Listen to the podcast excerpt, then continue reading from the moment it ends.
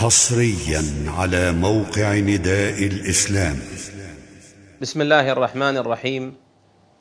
الحمد لله نحمده ونستعينه ونستغفره ونعوذ بالله من شرور أنفسنا ومن سيئات أعمالنا. من يهده الله فلا مضل له ومن يضلل فلا هادي له وأشهد أن لا إله إلا الله وحده لا شريك له وأشهد أن نبينا محمدا عبده ورسوله صلوات الله وسلامه عليه وعلى آله وأصحابه ومن سار على نهجهم واقتفى أثرهم إلى يوم الدين وسلم تسليما كثيرا.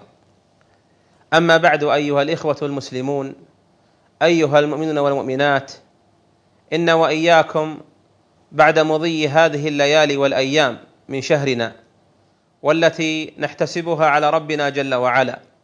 ونتأسف على ما مضى فيها من أوقاتنا واعمارنا ما لم نستثمره في طاعة ربنا جل وعلا وما يقربنا إليه سبحانه زلفى. فإن السعيد حقا وهو السعيد صدقا من استثمر أوقاته وعمره وأعماله في طاعة ربه ومولاه جل وعلا. في هذا اللقاء يا أيها الفضلاء ننبه على خطأ للأسف نرى أنه يزداد بين الناس ويشتهر لا سيما بين بعض شبيبة الإسلام مما يتوجب علينا أن نتناصح فيه وأن يبينه أن نبينه لبعضنا لأن الله وصف المؤمنين بقوله جل وعلا والعصر إن الإنسان لفي خسر إلا الذين آمنوا وعملوا الصالحات. وتواصوا بالحق وتواصوا بالصبر. فإن من التواصي بالحق أن ينبه بعضنا بعضا على الخطأ لئلا يتمادى فيه المتمادي وليعود ويرجع مع إخوانه وجماعته إلى الصواب. إن من الأخطاء الشائعة عند بعض الناس اعتقادهم أن رمضان قيامه لا يجوز ولا يصح أن يزيد على إحدى عشرة ركعة. هذا الاعتقاد سائر وشائع بين فئام من شباب المسلمين على جهة الخصوص. وسبب ذلك أن فهمهم لهذا القيام فهم مغلوط بناء على ما سمعوه وثبت في الصحيحين من حديث عائشة رضي الله عنها أن النبي صلى الله عليه أنها قالت ما زاد النبي صلى الله عليه وسلم في رمضان ولا في غيره على إحدى عشرة ركعة. فظن بعضهم أنه لا يصح أن يزاد على إحدى عشرة ركعة. وربما تطاول بعضهم فبدع وفسق وضلل من صلى أكثر من إحدى عشرة ركعة أو رأى مشروعية الزيادة على إحدى عشرة ركعة. وسبب هذا الظن يا أيها الإخوة أنهم ظنوا أنه عليه الصلاة والسلام لما لم يزد على إحدى عشرة ركعة أنه لا تصح الزيادة. وهذا فهم ليس بسديد. بل فهم خاطئ. أما تبديع من يزيد على إحدى عشرة ركعة فهذا خطأ كبير. وفيه تجرؤ على سنة النبي عليه الصلاة والسلام وعلى عمل المسلمين من لدن عهد الصحابة إلى هذا الزمان وبيان ذلك وبيان ذلك كالتالي. أولا أنه في حديث عائشة رضي الله عنها وأرضاها تصف قيام النبي صلى الله عليه وسلم. تقول في أول الحديث ما زاد رسول الله صلى الله عليه وسلم في رمضان ولا في غيره على 11 ركعة. وتتمة الحديث يبين أوله. تقول رضي الله عنها يصلي عليه الصلاة والسلام أربع ركعات فلا تسل عن حسنهن وطولهن أي أنه يطيل فيهن القيام والركوع والقنوت والسجود والقعود ثم يصلي أربعا فلا تسل عن حسنهن وطولهن ثم يوتر بثلاث يوترن له ما صلى. فأفاد الحديث بيان صفة قيامه عليه الصلاة والسلام أنه يصلي أربع ركعات ركعتين ركعتين ثم أربع ركعات ركعتين ركعتين ثم يوتر في ثلاث.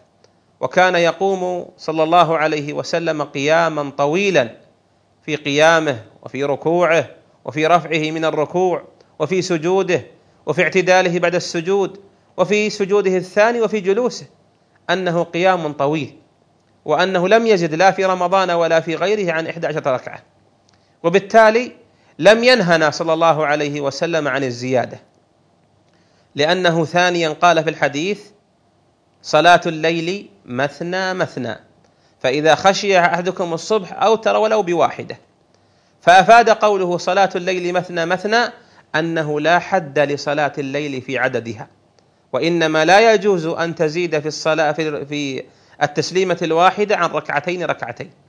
لقوله صلى الله عليه وسلم صلاة الليل مثنى مثنى فإذا خشي أحدكم الصبح أوتر ولو بواحدة.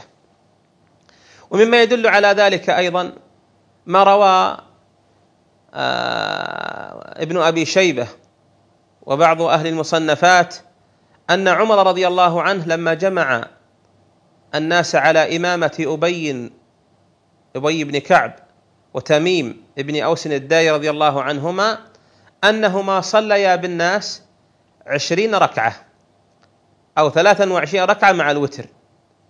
ومما يؤيد هذا ما ذهب إليه الإمام مالك بن أنس الأصبحي رحمه الله وهو إمام دار الهجرة فإنه في مذهبه أنه يصلى في رمضان ستا وثلاثين ركعة.